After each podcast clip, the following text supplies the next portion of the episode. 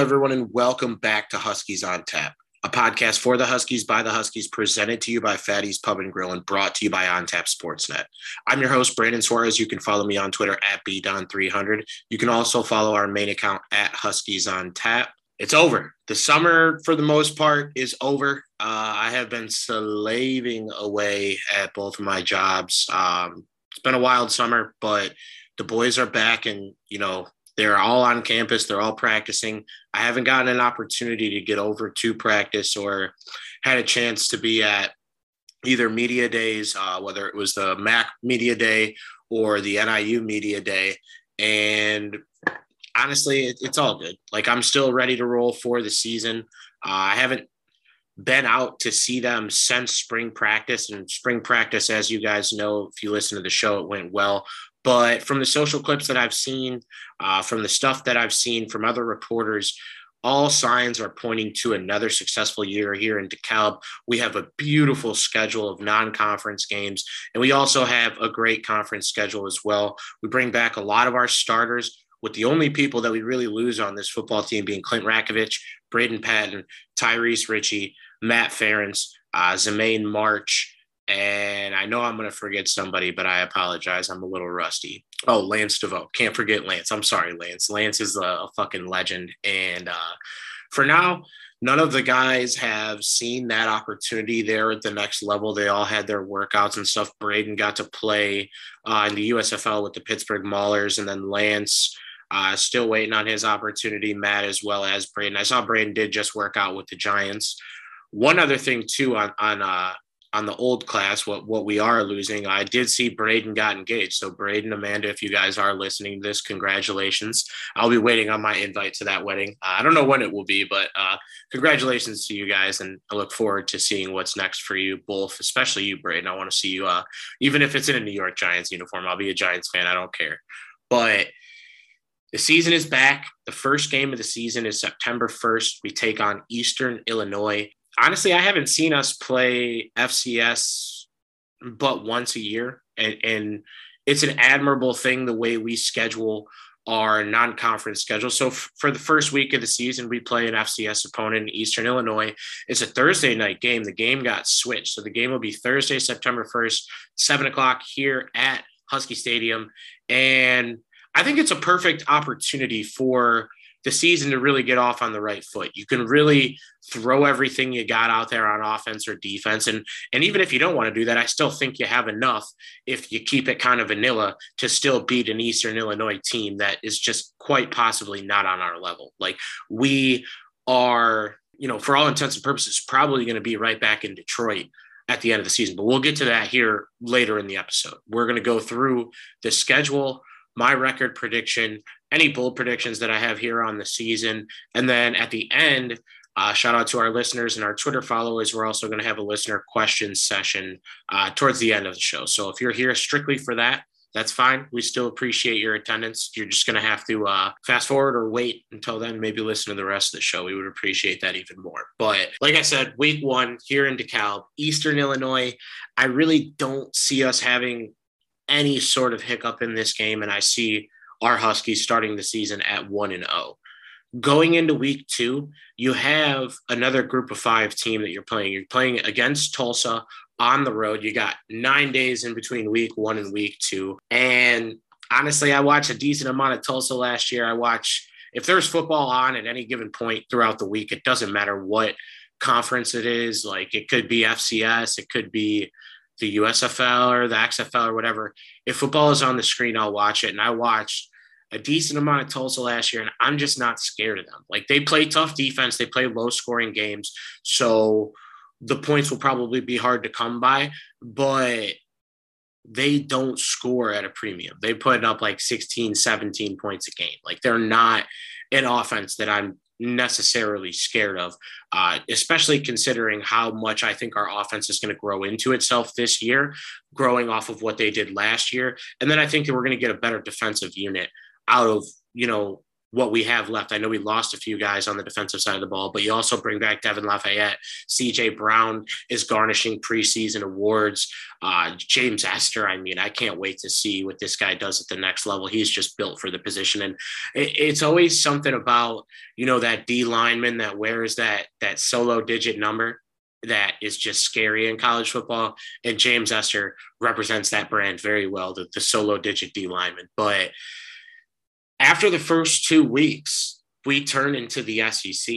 So we play against Vanderbilt at NIU.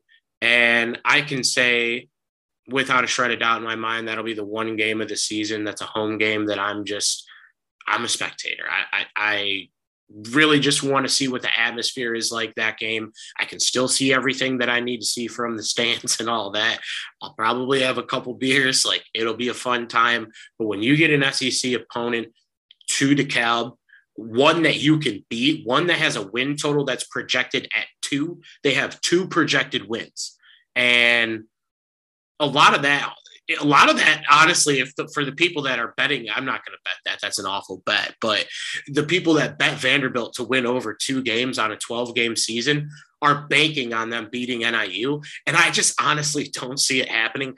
I don't, I, I haven't seen any spreads or, or anything uh, for NIU yet this year, but I would assume like that would be as close to a pick 'em or like a, like a two point line either way. Like there's no way Vanderbilt's going to come in here and be a huge favorite against us. And I don't think no matter which way that game goes, that we lose to Vanderbilt on our home turf. Because if you guys remember, we played them down in Nashville a few years ago. We lost that game by a touchdown and had a chance to tie it up late. So, yeah, not buying the Vandy hype. Uh, but this next team, this is the toughest team on the schedule without a shred of doubt in my mind. They have a top 10 prospect at this point in the season in Will Levis, the quarterback, the mayonnaise, the, the, guy who puts mayonnaise in his coffee. He also eats bananas without peeling them. A real strange fellow, but the guy can sling the rock and he can really command an offense and he can also use his legs. So uh, honestly, if well, I haven't given a prediction, but I got us beating Tulsa. I got us beating Vandy. So we're three and zero oh rolling into this game. I'm assuming Kentucky is three and zero oh rolling into this game. This game, it may not look very appealing to people on the schedule at the moment, unless you're outside of you know DeKalb, or unless you are in DeKalb and you know what this NIU team is capable of. But if Kentucky comes into that game sluggish or if they have an off day, it's it's going to be Georgia Tech all over again. We're going to catch them slipping, and, I think we can beat them in Lexington. I'm not going to go out and say right now a month, you know, a month and a half in advance that that it's an automatic win, but I'm also not discounting it as a loss. Like I trust Coach Hammock, I trust Rocky, I trust this team, this running attack or this rushing attack, and the additions that they have in the passing attack with the new tight ends that they brought in, the new receivers that they brought in. It, it's going to be a fun year to watch NIU football. So after the Kentucky game, ceiling four and zero oh non-conference, basement three and one. That's point blank period. I don't see a two and two. If there's a one in three, I would say I'll buzz my head, but I already did that. So it, it, not that it will happen or that I think it will, but uh, if there's a one in three and we have a listener that's outside of our fan base that's listening right now and wants to ridicule me or something, like you can tell me that I'll have to eat a hundred hot dogs or something like that, and I'll do it because I do not see any scenario on this earth that we don't get out of that at least three and one. So after non-conference, uh, which is the non-conference all takes place in September, so it's all during that first month. We head into October, and we tra- we travel to Ball State. And the Ball State games have been very close the last two years. Two years ago, you know, we, we were in Muncie. It was the, the season that we didn't win any games. Coach Hammock really put together a great game plan. We just couldn't execute in the second half. We played a great first half of football, fell apart in the third quarter, and weren't able to recover essentially just ran out of time in my eyes. We probably would have been able to come back if there was a little bit more time, but that's just not how the cookie crumbles. You get 60 minutes unless it's tied. And especially when it's tied, it's always chaos and overtime. But Ball State,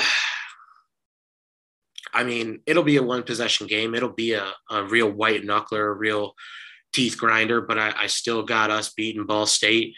And I mean, I got us beating Toledo as well those two weeks. So you travel to Ball State, you take Toledo on at home, and you are all of a sudden six and zero. Oh. If no, if Northern's not ranked by this time, it's coming. Like week seven, week eight, if they keep if they keep an undefeated record, even if you know there there's a one loss against Kentucky, I still think at some point during this season this team cracks the rankings. So, like I said, so we'll we'll we'll go every two games. We'll give a ceiling and a basement, but right now the ceiling halfway through the season is six and zero oh with like one would assume a, a program you know, remembering victory against Kentucky. Like that'll be a victory that we talk about for years to come if they're able to pull that off on the road against an SEC opponent, a conference that, you know, it's surprising that the SEC even schedules the MAC, but then you remember that, you know, Alabama's got Wofford down the stretch like in November just to get, you know, a, a cupcake game or a week off. So, you know, and I'm not discounting the MAC because you know, you saw last year Bowling Green, they won three games all year. They beat Minnesota, their Big Ten team. So any given Saturday, any given Tuesday, Wednesday, or Thursday, especially down the stretch in this in this action schedule. But I I got us at five and one basement, six and oh ceiling halfway through the season. After that, play against Eastern Michigan, play and you play them we play them on the road. Uh, we play against Ohio, which is also another road game. So kind of road dogs here to start off the middle of October. And then after that, um, you go to Central Michigan. So three games to get you through seven, eight, nine. Eastern Michigan.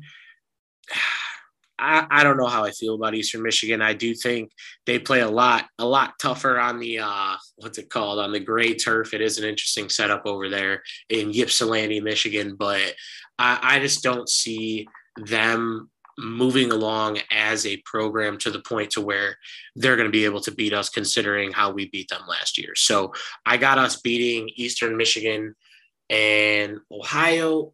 Tough, tough game. They lost quite a few people to the next level, and they were kind of a middle of the pack team last year in the MAC.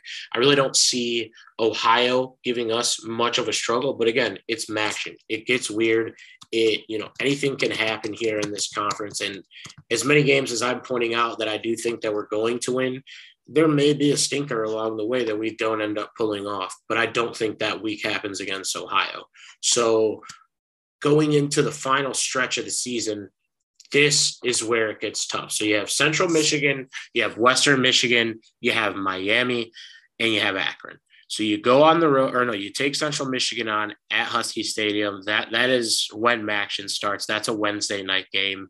You play Western Michigan on the road, another Wednesday night game, and then you take on Miami back here on a Wednesday. And we actually close the season out on a Saturday against Akron. So going into Central Michigan week, this is a tough opponent. You know, they have Daniel Richardson, they have Lew Nichols, they have a solid running game, they have a good coach in Jim McElwain. They are a well run program in the MAC. This is a toss up game. Luckily, we have them at home. I think that makes a difference this is one of the games down the stretch during this season that when we're in the race to get to Detroit for the MAC championship, that we as Husky fans need to show up in groves. We need to be out there. We need to be loud. We need to make it hard for that Central Michigan offense to operate on that day because first week in November, early early in the MACtion season, it's a Wednesday night game. Like it's going to be tough, but we got to make it as loud and rowdy as we can for Central Michigan on that day so the boys can pull out a victory. Traveling to Western Michigan is always interesting. Western Michigan, you know, they lost their quarterback in Kaleb Eleby, so it'll be interesting to see how they're able to bounce back just on a one year, you know, basis right there, you know, losing your quarterback last year and seeing who they have waiting in the wins this year. I don't have any reports uh, out of Western Michigan camp as I don't have any insiders over there, but by the time we get to that game of the season, we'll have a way better idea what we're looking at for Western Michigan. But I still give us a better chance to win that game than to lose that game. Miami is the team that was picked to join us in the MAC championship. So we'll get to the polls after this uh, from the from MAC Media Day, but the the media members, although I do not have a vote, they finally got the job right this year and voted us to uh, be in the MAC, and they actually or to be in the MAC championship, and they actually voted us to beat Miami of Ohio in the MAC championship. But we'll get to that here in a little bit. Uh, that is a day that I did miss. It was in Cleveland this year, so it would have been a little bit of a further drive. But like I said, I've had a ton of stuff going on this summer, and I'm just actually really relieved to get towards this part of the year where it's it's football season. This is my bread and butter. I have some news too that I'm going to break towards the end of the show. Some personal news that uh, I'm actually really proud of, and I'm really happy that I I will be able to say that I've got under my belt by the end of this season. So, with that being said, we have one final game against Akron at Husky Stadium. Unless we are in a situation like we were last year, where we're sitting a lot of our starters, this should be a victory. Akron is going to have an improved team, so it's not going to be like the 49 nothing victory like it was a few years ago, but Akron is still a team that you expect to win against, uh, especially given the track record against them. So the final game of the season, I say this because I mean, if I'm calling our shot and we're winning this many games, we're not not going to Detroit. I have NIU playing against Miami of Ohio as well in the MAC championship. And since I went chalk and I went uh, basic and with what you know the rest of the media did, there's no shot in hell that we're going to end up playing Miami of Ohio in that game. But yes, I said there's no shot that we're going to play them in that game because I do think that NIU makes that game no matter what. But you still got to get there and you still got to win that game. And if you beat Miami of Ohio in the regular season, it's going to be that same scenario that we had with Kent State last year, where we beat Kent State the, or where we lost to Kent State in the regular season, and then we beat them in the game that counted more. So it's always harder to beat a team twice, but I do think no matter which way you cut it, you're going to get a team that you just beat what two weeks before, or no, it'll be about a month before the MAC championships, December 3rd. So it would be three weeks in between Miami version one and then Miami, the second game potentially if if my predictions are to pay out or not pay out, if my predictions are to play out. But I I really think the sky is the limit this year. There is an opportunity for this NIU team to run the table this year and go 12 and 0 with an opportunity. I mean, they could win. They could literally win every game they play. Like I, I it's going to sound homerish. It's going to sound awful, but oh, well, if it's not awful because that would be incredible. But if we were able to do what we did last year with such a young team, right, with a head coach in his third year, his first real season where he was able to show everyone, like, hey, this is what I'm capable of. This is the type of coach I am and the players that I can recruit to my program. It's only going to continue to get better. And I think with Coach Hammock, it's an interesting dynamic because he's an alum here. He's an alum. He played here. He was a great player here. And he started coaching his coaching career here as well we have to hold on to him as long as we possibly can because there's going to come a day where a Wisconsin or an Indiana or a Penn State or, or one of these big uh, Minnesota, one of these Big Ten schools are going to come calling, and we're simply not going to be able to compete with the paycheck. But I also think like the money doesn't matter to. Well, I won't. I won't speak for him, but I, I think for Coach Hammock right now, this is his dream job. And for him to have the program in the position that they're in, the best position they've been in in the last decade, is phenomenal work on his on his behalf, on the players' behalf, and on the coaching staff's behalf as well. And like I said a little bit ago, it's going to be a very exciting season to be a Husky fan. There's a lot to look forward to. I don't see a scenario where this team doesn't at least get to Detroit. And I don't see a, a, scenario where this team is not in the top 25. It may not be initially, it may not happen overnight, but through the the trials and tribulations of this season, they'll have more than enough opportunities to prove to not only the AP and the media, but the college football playoff committee that they deserve to be in a 25 in the top 25. Now, the ceiling for this team is, in my eyes, and it's, I mean, they're going to be like, put your pipe down, but this this is what I'm saying. I'm gonna put it on record right now for the preview of the season. The ceiling for this NIU team, like I said, is running the table and a New Year's Six bowl game. Get this program back to an Orange Bowl level game. Now it's hard to do. It's not going to be easy but there's no coach and no quarterback and no culture right now that I would rather have with that task at hand. And I know that's just me shooting the shit and, and talking on the podcast. Like I'm I can only imagine what they've had with those talks in the locker room, like what they realize are their expectations and their goals for this year. Like I said, I haven't been to any of the media sessions or anything. So I'm rolling into this willy nilly. Uh, once I, you know, get up to speed and I start getting out to the games and getting to the conference, press conferences and all that stuff, we'll get a little bit more insightful. But like, I am way too optimistic for someone that is not playing on the team. But I truly think with everything that we've seen, the schedule that we have, our ability to battle through adversity and just continue throughout a game to to claw back and build brick by brick to, to, to to knock a lead out or to continue to build a lead for our guys. I really do think the sky is the limit.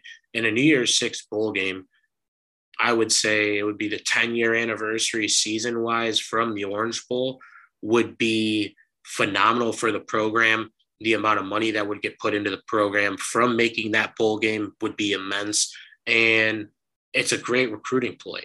You know, if you if you're already already getting if you're already getting all these kids from Georgia and Florida to come play for you, imagine if you go down and play in one of those New Year's Six bowl games. You're going to keep getting higher level recruits. And I'm not saying the kids from the Midwest aren't the best, but the numbers don't lie when you look at states like Georgia, Florida, Texas, all these these different states on what players end up producing at the college and the NFL level. So ceiling undefeated New Year's Six bowl game. I don't know who they would play, but I, I would be willing to bet it's something like last year's game against Coastal Carolina, where we're like two touchdown underdogs and we give them the game of a lifetime. I don't think it would be a repeat of the Florida State game in the Orange Bowl, but that is my like highest expectation of the team. And I mean, feel free in the comments of, you know, when I post the show or or to tweet at us what you have for expectations of the team. But I hold them to the highest standard, and I think they have more than enough ammunition on offense, and and the defense is hungry as hell to put together a quality season given the circumstances of last year. So I think that is the ceiling. The basement is we'll say nine and three. Nine and three still in the MAC championship still a chance to win the MAC championship and obviously a lesser bowl game. But I don't see them losing many games this season. Obviously, football, it's not like baseball where, you know, wilder stuff happens. You know, usually the teams that are expected to win tend to win more often than not football. But I really just I see them handling the non-conference and then even the conference schedule even better. So it'll be interesting to see how it all plays out. But nine and three with a chance to win the max still, and then obviously a lesser bowl game. And that's one thing that no matter what the bowl game is this year, I do want to see NIU kibosh that curse and, and win the bowl game and finish off on a positive note, it was a little out of our hands last year. You don't ever want to leave the game in the hands of the referee. But yeah, I, I don't want to get going on the coastal game because I still get, you know, old man yelling at the clouds about it when people bring it up to me. But with that being said, we will move to the preseason polls. So the MAC obviously does their yearly uh, conference with the media members. They bring about two or three players from each team, and they all get together for media day. And out of the East, uh, Miami of Ohio was voted as the first place team and the team that would get to Detroit.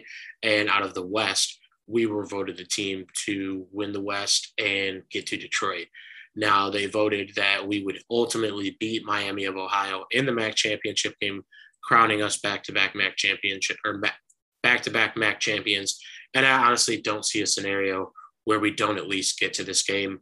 And I would look forward to traveling to Detroit because it's become my home away from home while covering this team and being a fan of uh, NIU football. But that on top of the odds, uh, I believe I saw they put the odds out for the conference. It's not the plus 4,000 that it was last year. If you are an out of state listener and you feel confident enough that NIU will win the MAC, they are plus 550, which is like 10 to win 55 or 100 to win 550 if you feel confident like that. So a lot a lot more people are on our side than we're than there were last year. Uh, if you guys remember, I released a tweet that said based based upon the odds last year, we were given a, a 0.2% chance of winning the conference. So anything is possible, especially in this conference.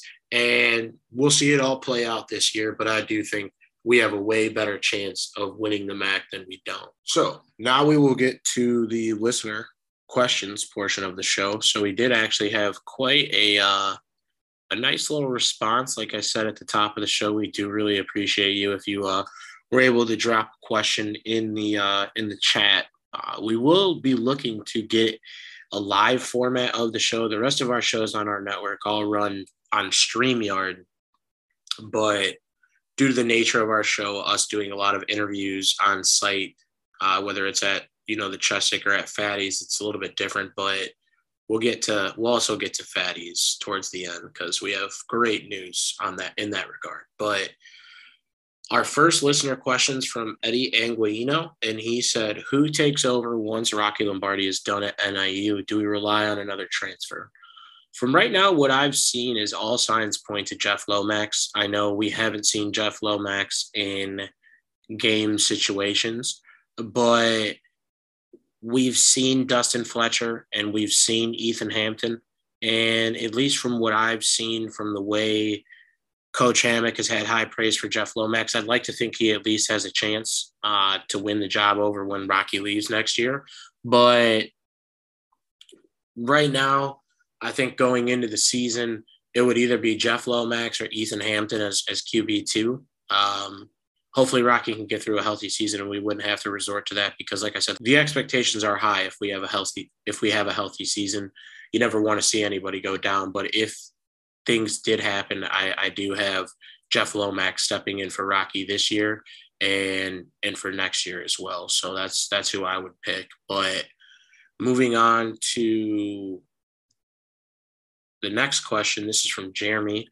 Jeremy, one of the one of our live show attendees. Uh, shout out to see Jer- it's good to see Jeremy in the comments again this year. But he said, "How will the 2022 defense compare to last year's?" So, interesting question. Uh, you lose Lance DeVoe, but you get Kyle Pugh back. Kyle Pugh is like a 10th year senior at this point, but with the medical red shirts, the COVID years, and all that, it's warranted, and he gets one last, you know, one last opportunity to run it back with his teammates. And with all due respect to last year's defense, not that they were a horrible unit, but at times they were leaky. There were also times at, at there were also times where that defense was locked down and they were on their business. One thing I really want to see from this defense in this season specifically that I think helps their bottom line is the turnover margin. I want to see guys like CJ Brown and Jordan Gandy and Devin Lafayette coming down with interceptions. I want to see guys like Cade Haberman and James Ester in the backfield causing forced fumbles, and even guys like Nick Ratine and Kyle Pugh causing forced fumbles. I think if we can control the turnover margin, that the defense will almost make a 360 because that was something that we really didn't do last year. We didn't commit. We didn't.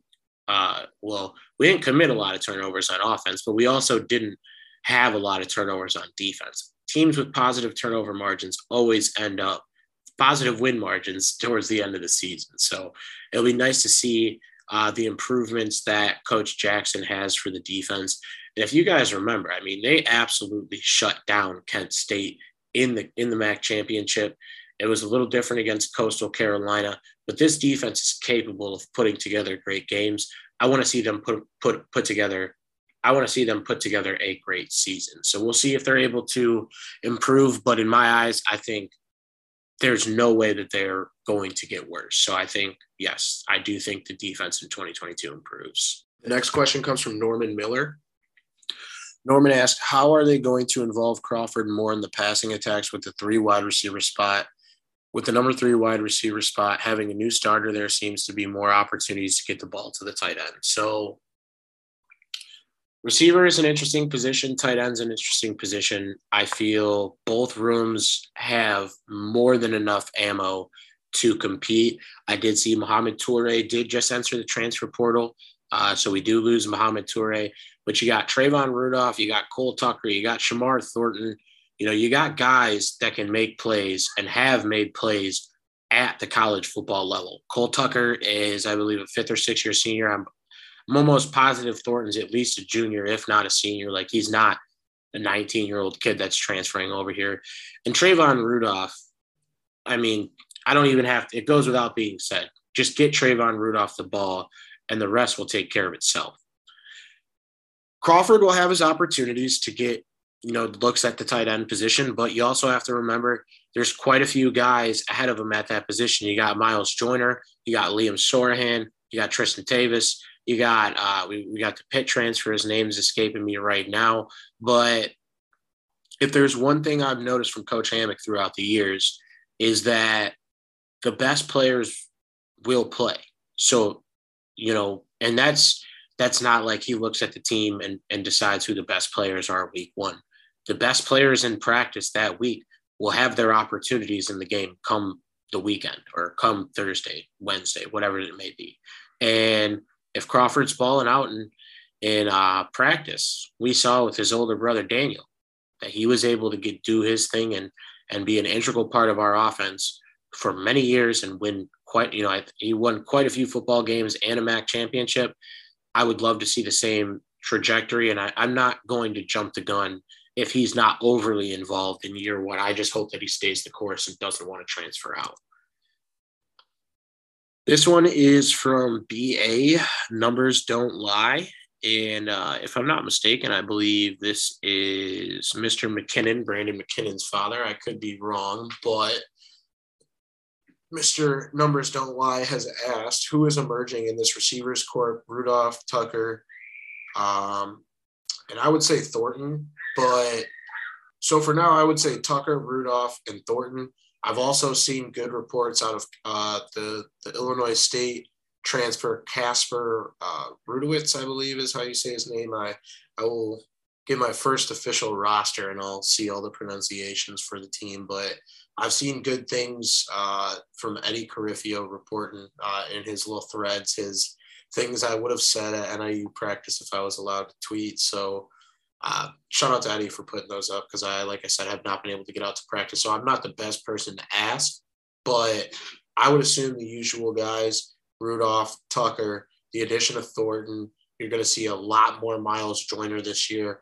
Liam, I talked to Liam in the offseason, he is as hungry as can be, and he is really looking to make an impact in this offense as well. So it'll be interesting to see which guys emerge come season time. But you also have to remember Rocky's a guy that likes to share the wealth. And outside of Rudolph, like probably being the number one, the rest is about as good as guess as any, you know, to see who who steps up and gets a majority of those second and third receiver looks. So I got Rudolph at one, Tucker at two, and Thornton at three is right now or for right now. But anything could happen. So we'll see what happens. Terry McCarthy with the final question also asks, how much will the defense improve and how good can they be? So the final question is is from Terry McCarthy. They asked, How much will the defense improve and how good can they be? I see this defense being somewhere in the 17 to 24 points per game allowed region. I don't see it getting higher than that.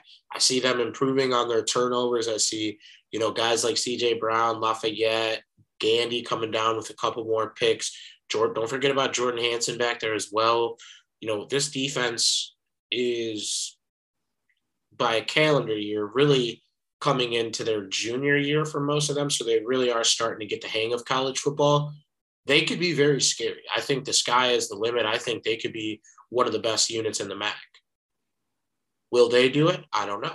But I think, you know, if you if you know how Coach Hammock coaches the team, he wants complementary football. He wants the defense to play just as good as the offense and just as good as the special teams unit. He wants them all firing on one cylinder. And I think the, the lot with the defense having a lot of those same guys coming back this year, I think that they're only going to go up from where they were last year. And that at the very most, the amount of points per game allowed will be 24. And like I said, there will be a lot more turnovers added to the uh, to the. I think it's a turnover bone, if I'm not mistaken. It's like a dog bone. So there was always pictures of like Lance with it last year, and it looked pretty badass. So we'll see if they bring back the the bone or the uh, the backdrop to take pictures in front of. I know Dylan Thomas had a very photogenic moment a few years back in front of the uh, NIU backdrop with the dog bone. So, and that's another guy too that the defense loses. So I didn't talk about it earlier in the show, but Dylan actually transferred to Missouri State. Um, it's crazy because he announced it after, like the day after the bowl game. So I thought it was weird. He, he didn't tell me uh, when I saw him out at Universal, but it is what it is. Wish him nothing but the best. I think that was a guy that was playing a little bit out of position for the benefit of the team and for the betterment of the team as he's traditionally a corner or player from the secondary. So I think he's going back to doing that in Missouri State. He gets to play his last year of college football in his home state in front of his family. And hopefully we see him play on Sundays because he's a very talented kid. But this team, this defense that you know the, the guys that they're bringing back. You got Ratine and and uh, Pugh at the second level. Haberman. You got Michael Kennedy. You got James Ester. All the aforementioned players in the secondary. The sky truly is the limit, and I'm really excited to see the growth of this unit this year. Other than that, the rest of the show is just going to be news about the show and a couple personal news things from me. But this year, we will have the live show back. We're going to be back at Fatty's. Shows are going to be on Tuesday night. It's going to be a little bit of a different twist. So this year, um, after I met with Fatty's, I met with Rocky, and we we all came to the decision that for this year's show, uh, at least the live portion of it, it'll still be released on this channel, but the live portion of the show will be rebranded as the Rocky Lombardi Show. And Rocky's going to join me for each of the seven weeks for 15 minutes to start the show to give us an inside look at you know what went on that prior week and, and what's going to be going on into the next week of preparation. But to my knowledge uh, this is the first show of its kind where in this NIL era a quarterback has his own weekly podcast where he's able to come on and talk about the show uh, I can promise you it will be way less controversial than the Draymond Green podcast, but uh, this is like the cool one of the coolest opportunities that I've ever had put in front of me, and for Rocky to be on board and and to come on each week. I mean, last year he did. I mean, he did a lot of the press conferences and the post interviews with me, but he also came out and did quite a few live shows. It means a mm-hmm. lot, and I think something that has really been formed since Rocky got to this team is that sense of community and that sense of, you know, brotherhood on the team. And and I feel, you know, like I said for his birthday, you know, Rocky's a close friend of mine. He's a great football player. He knows what he's talking about when he chops it up with the X's and O's. Now I get to talk football with him once a week throughout half the season. So that's an opportunity that I'm definitely not going to get or that I'm definitely not going to take for granted. I look forward to picking his brain and, and seeing where he's at on each game. But like I said, that won't be it. So the first 15 minutes of the show will always be just me and Rocky. And then depending on what players are on the NIL roster for Fatties this year, there will be different player interviews week in and week out. Maybe there will be some repeats. Like I could assume There'll probably be some O line guys on there. Probably Liam will be back, I'm sure. But I have no knowledge uh, to who those guys are yet, as that, you know, those guys all haven't been signed yet. So when the show dates come closer, we'll have, you know, show promo posts and, and tweets out so you'll know who will be there that week. But always count on Rocky being there unless something comes up in his personal schedule. So that is the first, um, I guess you would say, big portion of the news that will be happening for us this year. We're still looking to uh, come to as many games as we can. Obviously, I still live in DeKalb, so all the home games I'm still looking to get to, barring anything crazy in my personal life. But the first week of the season, I know is going to be a wild week for me. I got, you know, NIU Thursday night, the NIU Eastern Illinois game, and Friday, September 2nd, I have my play by play broadcasting debut on the radio. High school football, Byron versus Winnebago. Uh, the opportunity literally just presented itself to me this morning.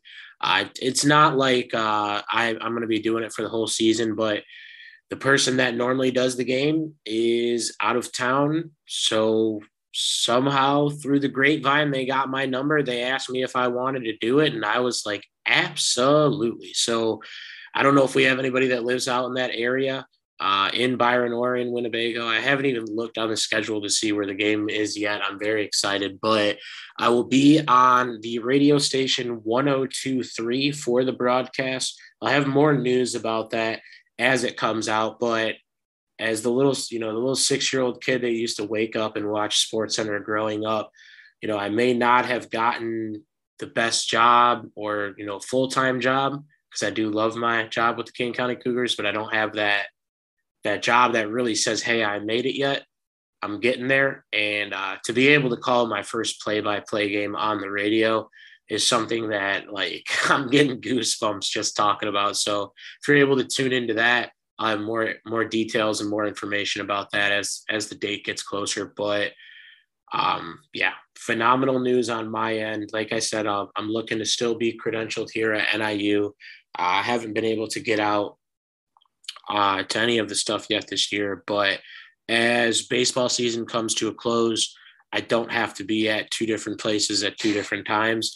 I will have more availability for football and I will be asking the tough questions that we need the answers to. But other than that, I don't really have any other uh, huge news. Um, if I don't end up being credentialed to the Vanderbilt game, I'll look to have a tailgate for that week. And yes, we will be on the uh, on the graduate side now. I'm no longer uh, wanted there on the student side, so we'll be on the the front side of the stadium, getting after it, drinking some beers and tossing the football around. But a lot of big stuff on the horizon for this podcast and for myself, for this team.